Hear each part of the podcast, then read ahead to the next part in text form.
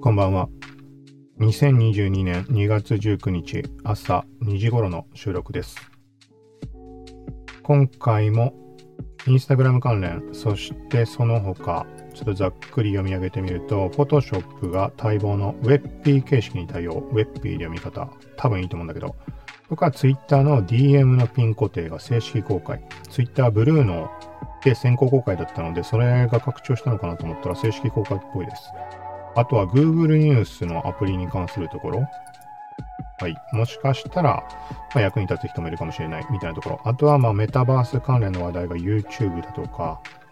えっ、ー、と、いろいろ。そしてゲーム、フォートナイト、バキ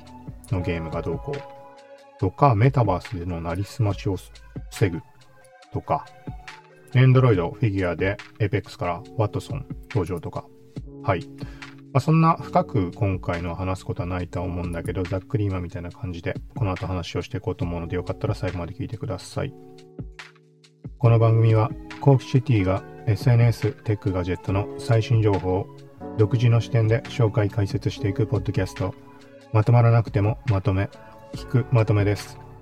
倍速再生、ながら聞きで情報収集に活用してくださ。い。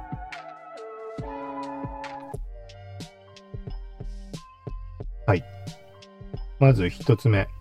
今画面映してるもの。ちょっと今回画面とうまく連動しないかもしれないです。なんていうかツイートの画面と別にね、先に目次まとめといたので、はい。ちょっといろいろ試しも含めて。まず一つ目。IGTV アプリ、いよいよ廃止。3月以降利用不可に。はい。これ、ハテナってつけてあるんだけど、廃止で間違いないと思います。ちょっとこれは実際に記事書いてあるので画面映しながらいきます。まず IGTV に関しては、まあ、IGTV って名前は慣れ親しんでる人の方が多いと思うけど、まあ、長い動画だよね。細かい週忘れちゃったな。1分以上から60分までだったっけ？で、これがずっと IGTV としてインスタのアプリの中で使えていて、なおかつ単体のアプリも存在していました。IGTV っていう名称の。これがまあ配信になるってことです。ここ実際今画面映してるのだとお知らせとして、えっとね、iPhone の通知で来たものと、もう一つ確信を持ったのが、IGTV アプリの中にもお知らせが来ていて、今映してるもの、アダム・モステリさんの、えっ、と、画像、サムネイルみたいなのが出てるんだけど、これ飛ぶと、昔の投稿なのかちょっとわかんないけど、なんかこの件に関して触れてるような動画に飛びました。で、このまま読んでみると、IGTV アプリは2022年3月に利用できなくなります。インスタグラムでの動画の作成や表示はすべて引き続き可能です。データの取り扱いに関しては、Instagram のデータに関するポリシーをご覧ください。とのことです。明確に2022年3月に利用できなくなりますという記載あります。あこれちょっと前にポッドキャストで触れてたよね。あの、スレッズって呼ばれる DM とかストーリーズ専用の、まあ、言ってみたら LINE みたいなもののインスタ版ってのがあったんだけど、まあ、配信になってしまった。ちょっと前なんだけど。なんか IGTV もこのままだと配信になるんじゃないかなみたいな、あのバグとか不具合も放置されてるものとかもあったりするし、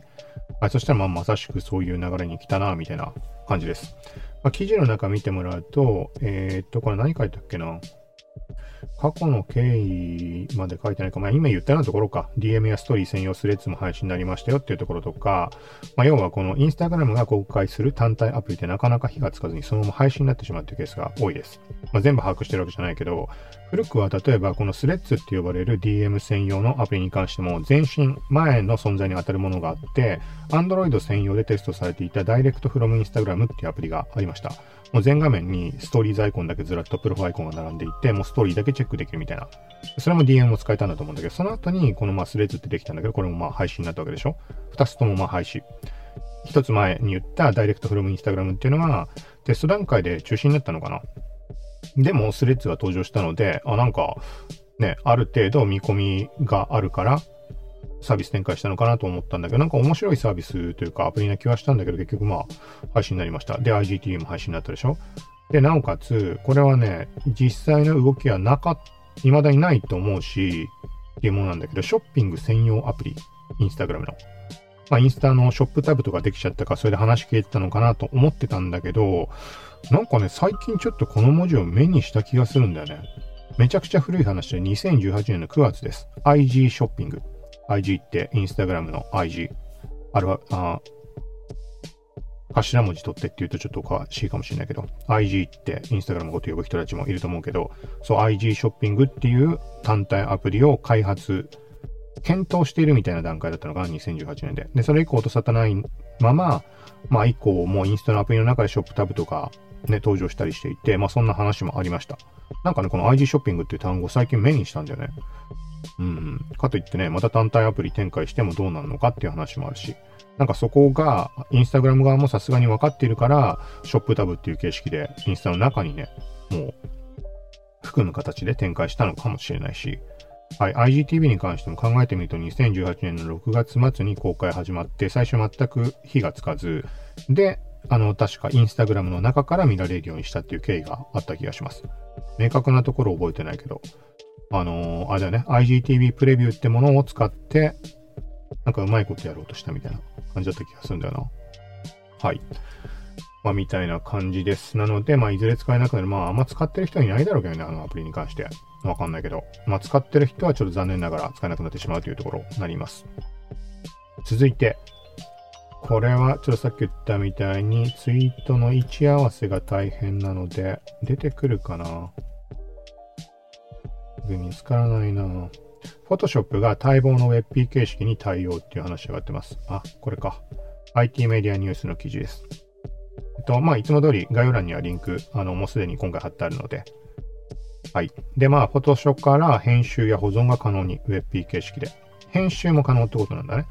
はい。で、これ何かっていうと WebP 形式、画面の方には映してるけど、この前触れた eFanView みたいなソフトで WebP に変換するの実際試した時の手順みたいな。あんまマニュアルでやることがないので、っていうのでもなんか話をしたり、画像も載せたりしたんだけど、その時に触れた WebP、あの、ファイルサイズを圧縮率が高い画像形式っていう言い方がいいのかな。はい。なんか普通にごく普通に生活してる人だと多分馴染みはないと思うんだけど、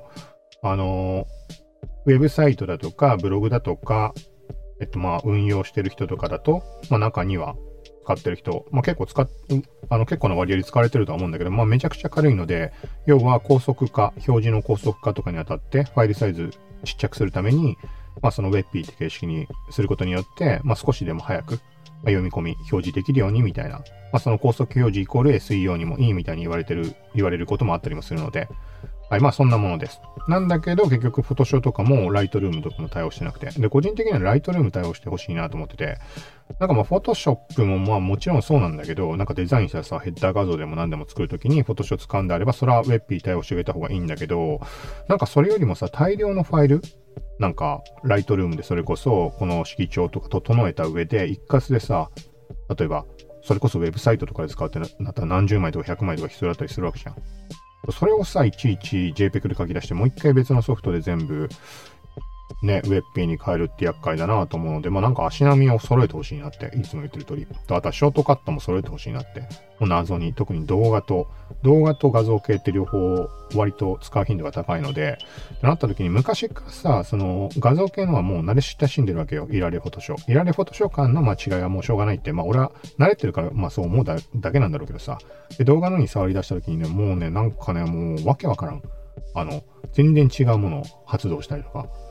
そう。まあ今となったね、ショートカットね、それを揃えるとどっちかを犠牲にするわけだから、例えば動画側のショートカット変えちゃったら、昔から動画系のソフト、慣れ親しんでいた人からはもちろんね、何やってんだってなるだろうし、もうどうにもできないのかもしれないけど。はい。ちょっと話されたけど、とりあえずフォトショーでそんな感じで対応できるらしいので、まあちょっと期待かなって。期待っていうのは、web 形式がより広がってほしいなって、なんかそこ広がる可能性があるんじゃないかなって、フォトショップレベルで取り扱い始めるんであれば。そうなると、だからいずれは、まあ、あだね遠くない未来に JPEG、JPG っていう、あの、拡張子はもうなくなってしまう可能性もあるんじゃないかなぐらいのことだと思います。だフォトショーが始めて、ライトルームにも展開してとかなっていったら、まああれだよね。まあ、一気に広がりそうな可能性も、うん、なんかそこに個人的には期待かなとは思います。まあでもな、完全に JPEG がなくなるってことはないだろうか。まあ、めんどくさいだけかね。なんか、ウェッピーはまだ対応してませんなんてところはさ、それはいくらでもまだ残り続けるだろうし、うん、かといって変わってくんないことにはみたいなのもあるし、はい、みたいな感じです。続いて、TwitterDM ピン固定。どこかなこれ最初ちょっと間違えてツイートをしてしまって、ちょっと勘違いしてました。はい、そこもちょっと説明します。画面映しました。Twitter Blue DM ピン固定最大6件まで iOS に加え Android Web も対応。はい。この何が間違いかっていうと、これ全ユーザーに公開された、正式実装されたってことみたいです。ダイレクトメッセージのピン固定。はい。まあ、ピン固定ってってわかると思うけど、まあ、なんかすぐ頻繁にやり取りするような人の会話に関しては、えっとね、右スワイプかな？かなんかすると、ピン固定のアイコン出てくるので、それタップすると画面の上部に固定されます。最大6件まで。なので、まあ、頻繁にやり取りする人とかのやつはすぐタップして見やすいみたいな、なんかそんな感じの機能です。で、これ何を勘違いして間違ったこと言ってしまったかっていうと、Twitter ブルーの中でしか使えない機能の、なんか仕様が変わったというか、最大6件になったとか、iOS だけだったのが Android Web も対応したってことだと思ってました。あくまで Twitter ブルーのくくり。だから日本はそもそも Twitter ブルー非対応なので、日本はどうせ使えないですね、的な感じで記事にも書いたんだけど、はい。けどそうではなく、もともと Twitter ブルーの中で使えていたこの DM のピン固定っていうのは、これアーリーアクセス権の対象として準備された機能になります。Twitter ブルー自体がサブスクでお金払って特殊な機能を使えるようにはなるんだけど、その中でもさらに限定的な、えっ、ー、と、まあ、テスト中の機能をいち早く使えますよっていう、そういう特徴もあるんだよね、メリットも。で、過去に上がっていたものだと、今の DM のピン固定と、あとは長い動画、最大10分までの動画、ウェブからアップロードできるっていうのと、もう一つなんだっけか。もう一つ思い出せないな。まあいいか。はい。まあそんなのがあるんだけど、それが、まあ、あれだね。ある意味そこから格上げで正式採用されてみんな使えるようになったってことになると思います。これも記事書いてあるのでよかったらそちら見てみてください。はい。まあそのままなんだけど、この画像を見てもらった。まあ、使う人は使うだろうし、まあ、個人的にはそんなに、まあ、使わないかなと思ってるので、あれなんだけど。続いて、Google ニュースアプリっておすすめタブにフォロー中タブなんてあるのか表示、順相とも。はい、今スクロールしているけど。はい、これになります。ツイートしたやつ。これはね、何を思うかっていうと、この前触れたみたいに、あ、ちょっと今例としてスクショ撮ってあるものだと、ロイター。のニュース提供元みたいな。なんかこんな感じでフォロー中とおすすめっていうタブがあって、どっか説明したらいいかな。Google ニュースってなんとなく、あんま使わない人もなんとなくさ、アプリって連想つくと思うけど、普通にさ、スクロールしてたら単純にいろんなニュースが出てくるぐらいの感じで捉えてもらって構わないんだけど、その途中にカルーセルの枠があるんだよね。ニュース提供元って。で、そこにフォロー中とおすすめっていうタブがあって、これを切り替えることによって、まあおすすめ見たり、フォロー中見たり。で、カルーセルなので横にスクロールしてこう見てくれる。はい。で、特徴的なのが、まあ昔からあったんだと思うんだけど、俺は Google ニュース使わないので。そう。一つのニュース提供元の名前が出たところに対して、下に3件ずつね、最新の記事が並んでるんだよね。だ一つのカルセルの中の1枠で、縦並びに最終のニュース3件が、このどこのサイトからの提供ですっていう感じで。で、スワイプしてって他のメディアのものを見ていけるんだけど、はい、これがあって、まあ、要は、この前触れたみたいな、俺自身は Google ニュースのに登録をしているので、フォローしてもらうことは可能になってます。この前触れたけど。で、これ実際1個右、あ、ここ映ってないか。そう、だから自分のサイトも確認取れたけど、自分で試しというかフォローもしてあるので、そうするとスワイプすると、俺が書いた記事が3件、こう並んで出てくるから、あ、これは見てくれる人側に、なんか、あ、役に立つ要素もあるんだなっていうのをちょっと気づいたというか、なんかもともとフォローしてもらったところで、なんかせっかくフォローしてもらっても役に立たないんじゃないかなと思ったの。要はフォロー中っていうタブがあって、そこに行ってわざわざ俺のサイトのアイコンをタップして、で、順番に見に行かなきゃ見に行けないわけよ。なんか意味ないじゃん、それだと。なんかフォローの意味がないというか、なんかツイッターみたいに TL で流れてくるわけじゃないから。ただ、今回みたいにおすすめタブっていう一番メインになるであろうところの中にカルーセルで含まれていて、フォロー中のそのサイトの情報が、まあ、確認できるようになってるので、まあ、配信者側からしても、まあ、メリットにも感じるし、見てくれる人側、フォローした人、このサイトのをいち早く見たいって、もし思ってくれる人がいるんであれば、別に俺のサイトに限らずでいいんだけど、っていう時にもチェックしやすいので、あ、なんか、あ、こういう感じなんだなと思って。なんか、あんまりね、メリットを感じてなかったので、うん。まあ、みたいな感じです。続いて、これはどこだ？どこにある？ちょっとタイムライン、ちょっと遡って探してるので、待ってください。はい、PR タイムスからです。VR 法人ヒッキー、ヒッキーでいいのかな？多分大丈夫だよね。世界100都市をメタバース化するパラリアルワールドプロジェクトを発足。なんかね、すごい話なんだよね、これ。ちょっと画面の方は、には記事は PR タイムスには映さないけど、ちょっと読んでみようと思います。ざっくりも早口で読んでいこうか。世界最大の VR イベント、バーチャルマーケットをはじめとした VR サービスの開発ソリューションを提供するヒッキーは、誰もが自由に解釈し、自由に利用、あれ？なんか文字が隠れて見ない。自由に利用できるリアル都市の実現に向けて、パラリアルワールドプロジェクトを発足し、5年以内に世界100都市をメタバース化することを発表いたします。なんかすごい話だよね。そうで、バーチャルリアリティマーケットイベントにおけるブースの最多数としてギネス世界記録に認定となってます。はい。で、この提唱するパラリアルとは、パラレルワールド、かっこ平行世界、プラスリアル、かっこ現実世界を合わせた造語。はい。で、リアルとメタバースに並行して存在することを指します。めちゃくちゃもう惹かれるね。これね、画像載ってるんだけど、渋谷なんだけどさ、まあ、よく入れてるバーチャル渋谷、クラスター側の話とかもあるけど、まあ、あんな感じのイメージなんだけど、なんかね、めちゃくちゃこれ惹かれるね。えっとね、もうちょっと読んでいってみると、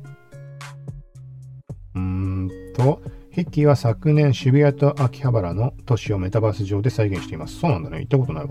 このパラリアル渋谷、パラリアル秋葉原の常設化を皮切りに2022年度中には大阪、ニューヨークをメタバース化し、パラリアルの都市として再現します。今後は5年以内に世界100都市のメタバース化を目指し、オープンメタバースの場で提供いたします。だって。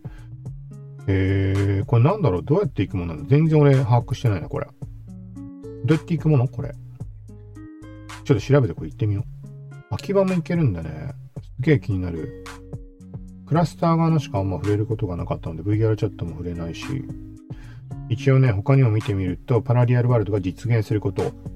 1、メタバース空間への出店。パラリアル都市にメタバース店舗を設けることが可能。出店する店舗は実在の店舗をも模したデザインで制作することはもちろん、物理法則を無視したメタバースならではのデザインを施すこともできます。これはあれだよね、本当にリアルの企業とか店舗とかがどのプラットフォームにこう参入していくかってところで、一般のさ、俺みたいなさ、楽しむだけのユーザーとかもどこを使うかっていうのはまあ、選んで飾る、選んで飾るを得ないというか、まあ、選ぶ形になるじゃん。で、プラス何か自分が、例えばクリエイターの人とかがさ、何かできるような要素があるってなった時も、じゃあどこにね、ベクトルを向けていくかというか、やっぱプラットフォーム選定っていうのはなかなか悩ましいところだよね。特にメタバースって始まったばっかというか、ね、なんかここからどうなっていくのかもわかんない状態で、この前触れたアバターのサービスが終了してしまったアバター、自分のが使えなくなってしまったとかそういうこともね、散々起きていくと思うし、まあ、みたいな中でもまあ一つ気になるなというところです。っと面白そうだかもうちょっとでも。あとは2つ目、メタバース都市のイベント広告ジャック。都市全体を丸ごとジャックするような超大型イベントの実施もパラリアルシティなら機材設置や時間、運営要員、人員など様々な要因にとらわれず開催することが可能です。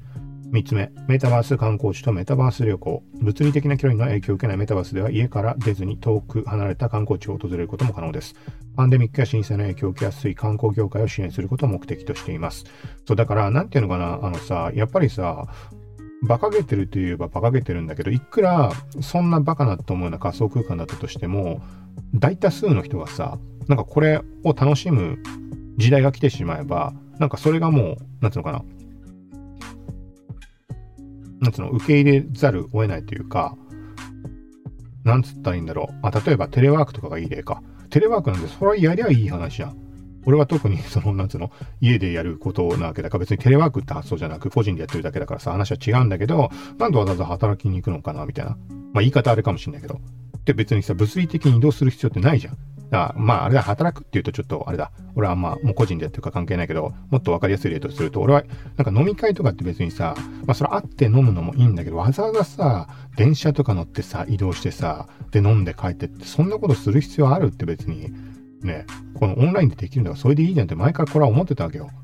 で、それが、まあコロナになってさ、なんか当たり前にみんなやるようになったわけじゃん。で、それが当たり前になると、今まで、えそんなバカなっていうふうに思ってた人も、バカなっていう発想すらなかった人、一切そんな発想すらなかった人たちも、ある程度当たり前に使うようになるわけでしょっていうのと同じ感覚のレベルにまで、このメタバースの感じが、例えば旅行とかさ、観光とかっていうものが、なんか、ハードルが下がるとというか、みんなが当たり前にて認識するようになると、なんかこう、あれだね、自然に入り込みやすくなるじゃないかなっていう。うん、ちょっと難しいね。要はそのバーチャル空間内で旅行することの価値っていうところが、リアルに体験するには自分自身だけでやっぱりなかなか成り立たないと思うんだよね。他の人たちが行ってよかったよって言ってたりとか、ここでお土産買ってきたよってデジタル空間、それこそ NFT とかも含んでさ、なんかそれを、なんか、それを NFT としてデジタルデータを持っていることの良さっていうものがより広がっていく。プラス観光とか旅行に関しても同じ感じ。自分が移動してるわけじゃないのにっていう、その良さが、なんかみんなが分かっていかないことにはなかなかね、難しいのかなってうん。ちょっと何言ってるかわかんないけど。はい。まあちょっと気になるので、これは触ってみようかなと思います。なんかね、全体的に俺把握できてないんだよな。どういうことなんだろう。このバーチャルパラ、パラリアル渋谷とか聞こえたのこれどっから行くのかねなんか、例えばアプリとかさ、サービスとか、そういう意味合いなんだけど、そこからして俺分かってないわ。ちょっとこれは、はい、興味あるので調べて、うん、分かったら、はい、また情報としてシェアしようと思います。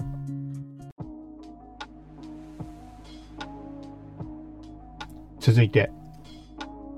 YouTube がメタバース参入を検討中。まずはゲームに適用。IT メディアニュースの記事です。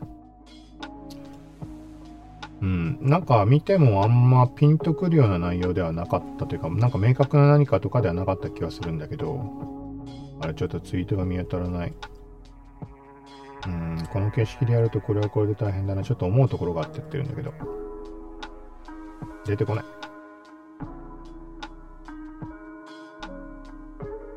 もういいや。記事だけ開いて内容一応拾います。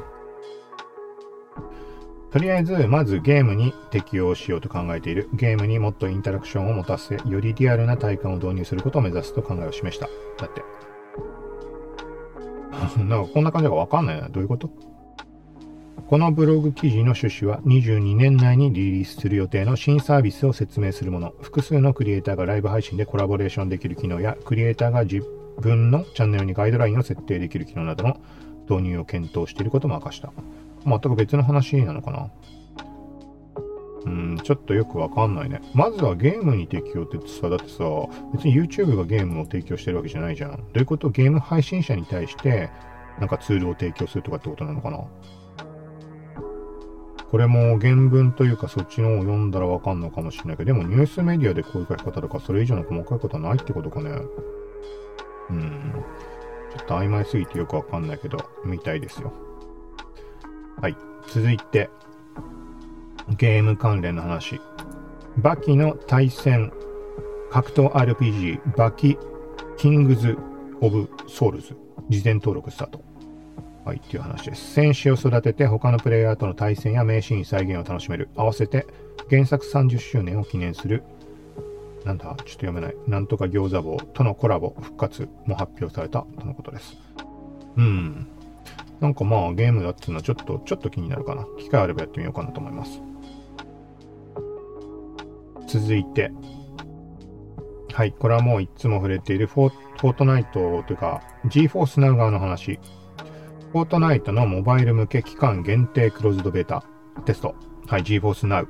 プレゼンパワードバイソフトバンク。で開催とのことです。申請形式になってます。一応応募しておきました。はい。これはまあ GeForce Now に関しては時々触れてるけど、クラウドゲーミングサービスって呼ばれるもので、まあ、全くゲームやらない人とかには特に拍手づらいと思うので一応言うと、えっと PC を例えば PC でゲームをやるとかって、あのスペックがある程度求められるので、それなりのものを用意しなきゃいけない。だからお金もかかるし、いろいろあるんだけど、そんな中、クラウドゲーミングサービスっていうのは、えっと、あくまでこの GeForce Now と呼ばれるサービスの、まあ、そっちのサーバー側でゲームが動いています。で、遠隔操作でこっちでプレイするみたいな感じ。で、特別ね、遅延とかも感じないし、まあ、要は自分の PC のスペックが低かろうができちゃうよっていう、そういうサービスになります。で、これは特にサブスクとかであのゲームがいろいろ遊び放題ってことではなくて、ゲームは別で購入する必要があります。要は PC で販売されているゲームを購入した上で、で、クラウドで、その遠隔操作で自分のスペックに関係なくゲームできますよっていう感じになります。なので、有名でこのフォートナイトとか Apex とかもプレイできるし、あとは、何があったっけな？フォートナイト、エペックス、まあいろいろ本当にあるんだけど、うんこれは GeForce Now 側がこのゲーム対応しましたって言わないと遊べないので、何でもかんでも遊べるわけではないんだけど、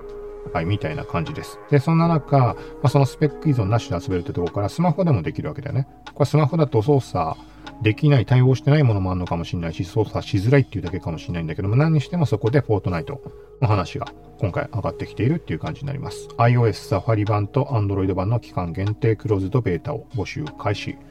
はい。まあ、これはね、あのね、このソフトバンクのやつ、au 側も対応してるんだけど、GForce Now、要は GForce Now の au 版とソフトバンク版ってあって、で、俺はソフトバンク版を使っています。で、これ基本無料なんだよね。無料で、連続1時間までのプレイであれば、あの、ただでできる。ただし、えっと、まあ、連続1時間ってことは、要はフォートナイトとか考えてもらうとさ、あのー、戦ってる最中に、あの、いきなり落ちちゃうことがあるわけ。カウントダウンぐらいは出るけど、5、4、3つってもいきなり切れちゃうわけ。って感じだから、ちょっと微妙じゃん。だから、それを見越して、え、特に APEX の方がきついから。途中で切れないように2000ぐらいしたら、2000、そうだね。2回ぐらいやったらもう切ってとか。でもなんか、あれだね。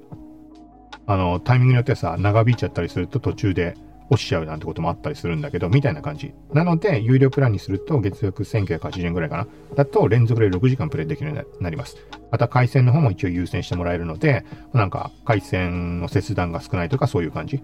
とりあえず無料でできるかこれ試すのにはね、前から言ってるけどめちゃくちゃおすすめ。あのー、かなりスペック低いパソコンでもできると思うので、何回も言ってるけど、俺のもう6年前ぐらいに買った Surface Pro 4ずっと、まあ、そのまま使ってたやつがあるけど、それでも、まあ、普通に動くからね、多分ちょっと最近試してないから、あの確定的なこと言えないけど、そうなので、で、あとは、その自作 PC を作ったって言っても、10万以内とかので組んだ感じなので、まあ、とりあえず普通にゲームはできるんだけど、やっぱね、めちゃくちゃ負荷がかかるっていうのがあるので、もう、フォートナイトとか Apex は GForce Now の方で用意されてるので、そっちで俺はやるようにしてます。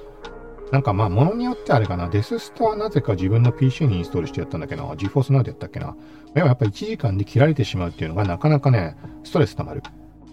あー、まあ逆にあれか、フォートナイトとか Apex みたいに、この1回対戦してどうこうってもんなら、ちょっとまあ早めにもここで切り上げようってできる区切りがあるじゃん。対してデスストなりさ、それこそロールプレインゲームとかでもさ、区切りってないじゃん、基本的に。だからそれだとあれだよね。余計まずいね。よくよく考えてみたら。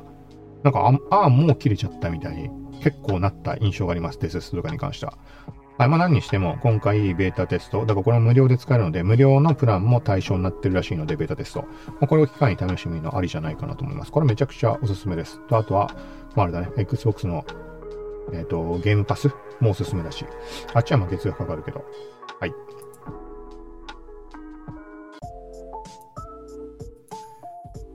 続いて、メタバースでのなりすましを防ぐ 3D アバターの本人証明ができるセキュリティ基盤、突版印刷でいいのかな？が開発。IT メディアニュースの記事です。ちょっとこれも記事を探さないと出てこない。出てこない。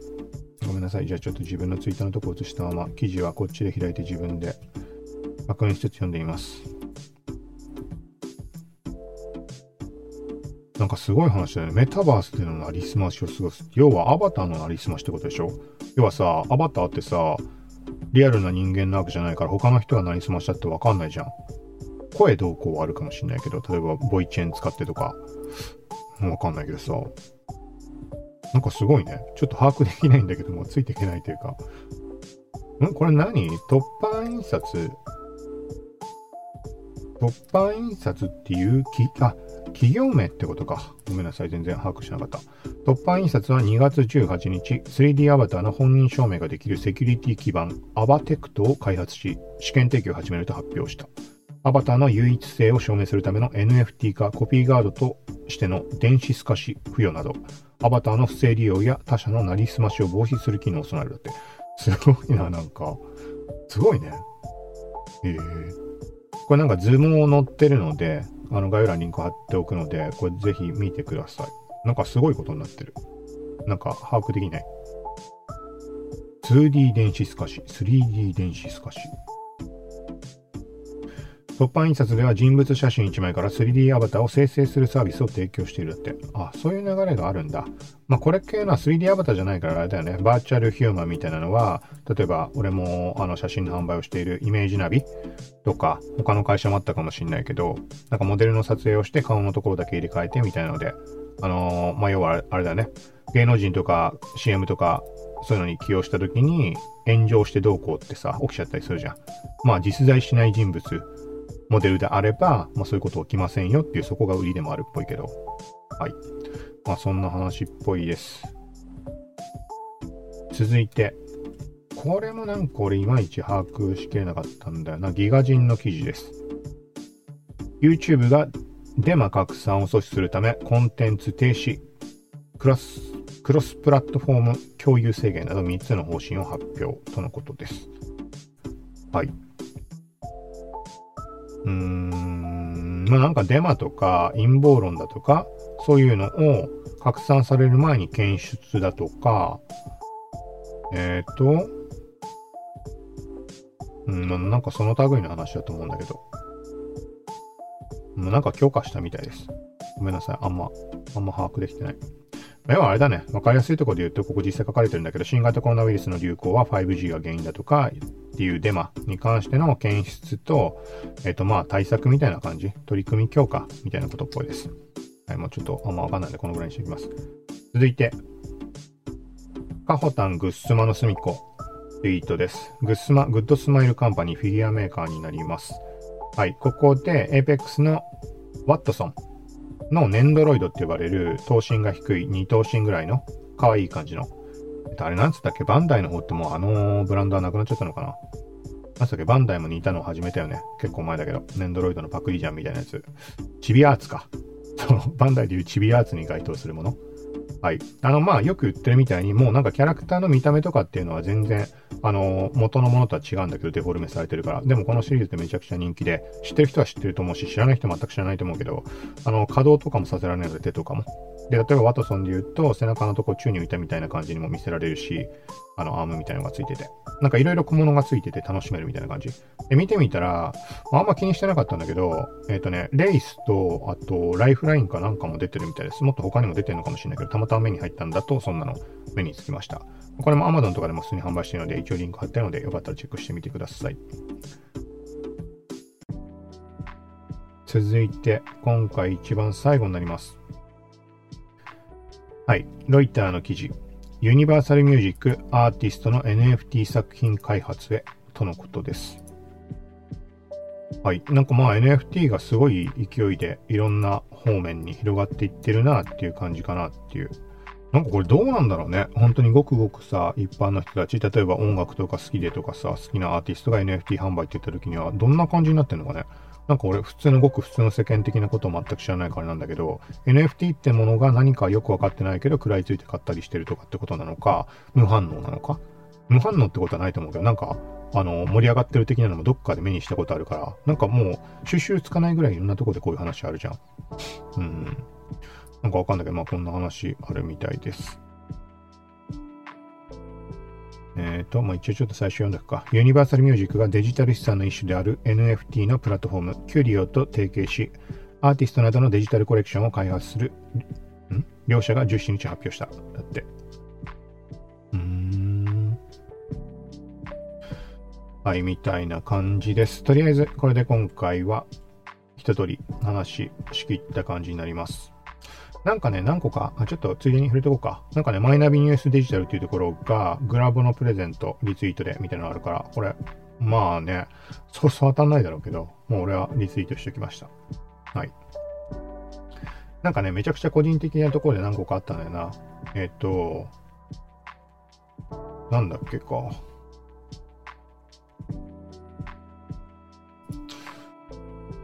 あ、そう。この前さ、au のやつ、余談が過ぎる回で au の解約、何もしなくても自動で解約されるから、いいみたいな話とかしてたじゃん。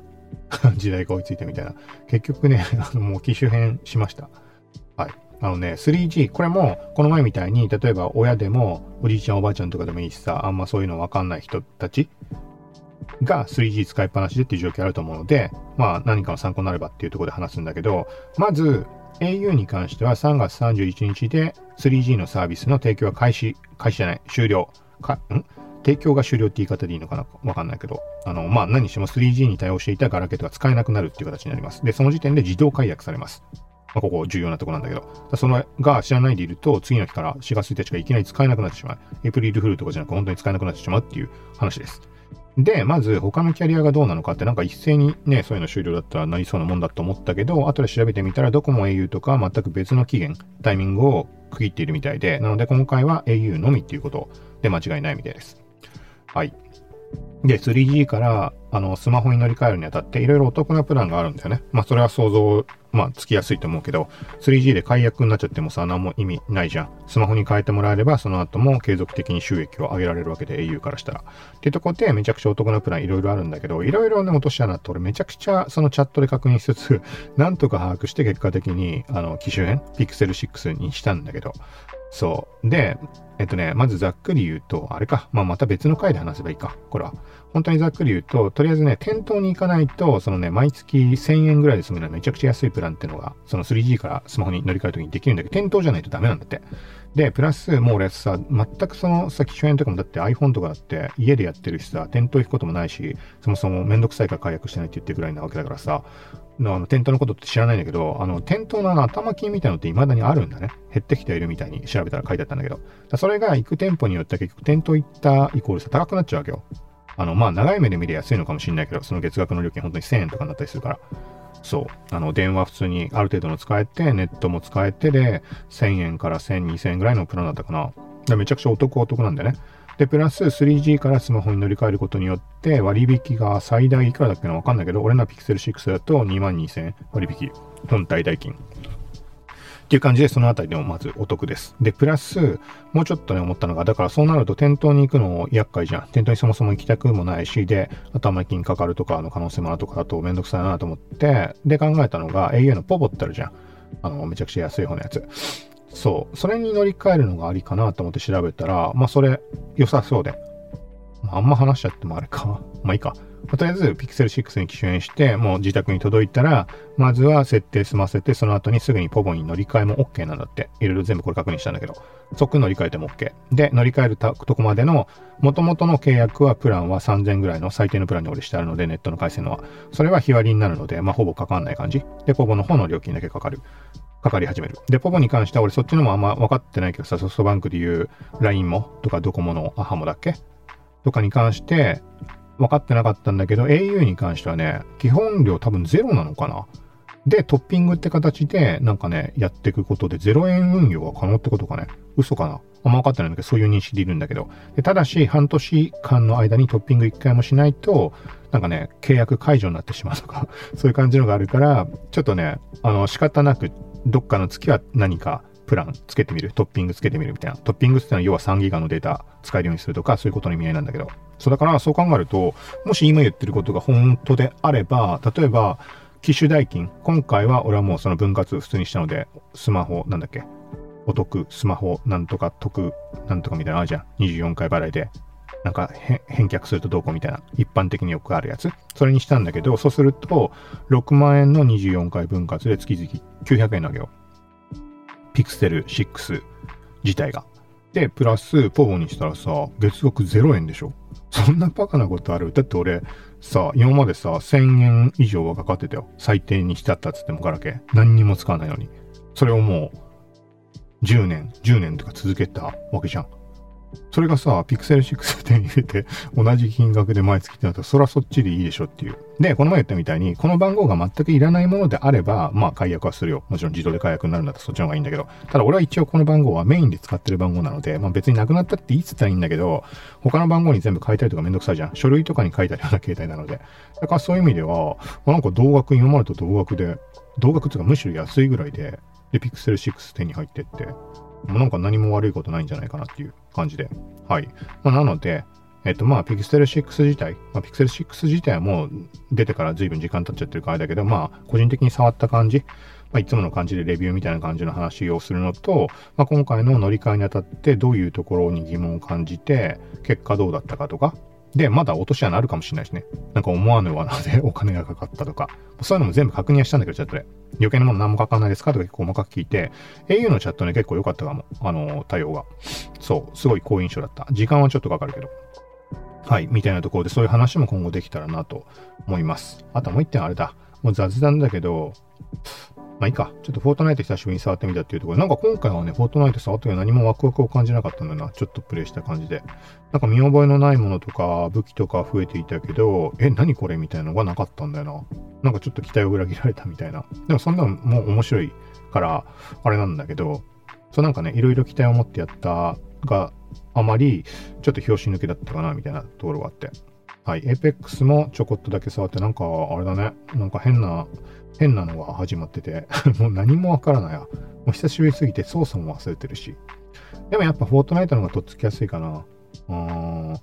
なんかやっぱり今回はそこまでのワクワクは感じなかったけど、やっぱね、もう、フォートナイトはディズニーランドなんだね、多分。あの、ディズニーランドが好きな人にとってのディズニーランド。もしくは、ごく一般の人でもさ、ディズニーランドを、まあ、いちいちほんとつまんねえみたいな人ってあんまいなそうじゃん。まあ、いる、いるとは思うけど、中には。なんかこう、すべてを忘れて過ごせる空間みたいな感じじゃん。なんかあれなんだよね、もうフォートナイトは。そう。っていうのが、まあなんか、ね、すごいなというか、メタバースとかの話の中もあるし、いろいろ今後の動きにも期待かなっていうところです。はい、ということで、最後、なんかもう全然関係ないところ話長くなったけど、はい、今回は以上で終わりとします。また近いうち、ちょっと連続でやろうっていう意識で今やってるので、YouTube の方も今回もアバターでは撮ってはいるので、よかったらそちらもチェックしてみてください。さようなら。